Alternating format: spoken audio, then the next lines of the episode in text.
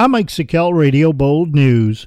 Garnet Health Catskill CEO Jonathan Schiller is the latest guest on the Radio Bold News Pod. Schiller, who will be exiting the organization in June after serving five years in that position and 18 years within Garnet Health, says as far back as January, the hospital was faced with rising costs and says the community need for some services has diminished. We have been uh, utilizing our cash reserves over the past several months so that we didn't have to make any um, uh, any make any drastic decisions. However, we're really at an inflection point where it's been five months now. Um, this may be the new normal, and that's what we're reacting to. Right. So there are going to be some temporary service changes. Schiller says he has been contacted by Sullivan County Legislature Chairman Rob Doherty as well as Sullivan County Public Health as to the situation. He notes that negotiations with the state health department are of a confidential nature. He also says if any staffing changes are made, they would need to be negotiated through union representatives. You can listen to the Radio Bold News Pod with Garnet Health Catskills CEO Jonathan Schiller wherever you get your podcasts and at radiobold.com. Sullivan County Treasurer Nancy Buck announced last week that properties delinquent on their 2019 and 2020 taxes can be redeemed by June 30th. The Treasurer's Office had previously extended the redemption date to April 30th.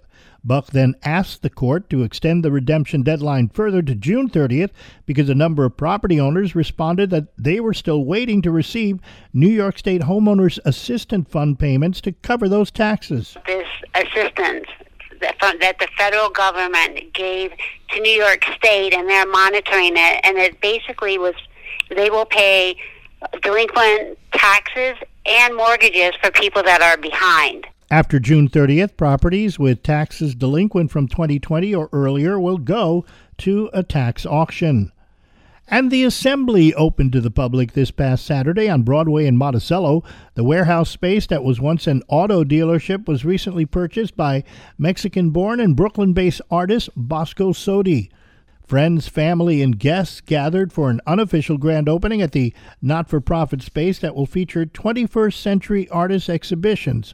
But Sodi explains the objective is to be a learning experience. The main focus of opening an art space here is to work with the community, work with the kids, with the schools, that's the main part of the opening space because I really believe that art can give you the tools to understand better the universe, yourself, other humans, and your relationship with nature. So that's the main point. The assembly will be open to the public by appointment Thursday through Sunday at 397 Broadway in Monticello. You can find information and request an appointment at assemblyny.org. That's what's happening. I'm Mike Sikel, Radio Bold News.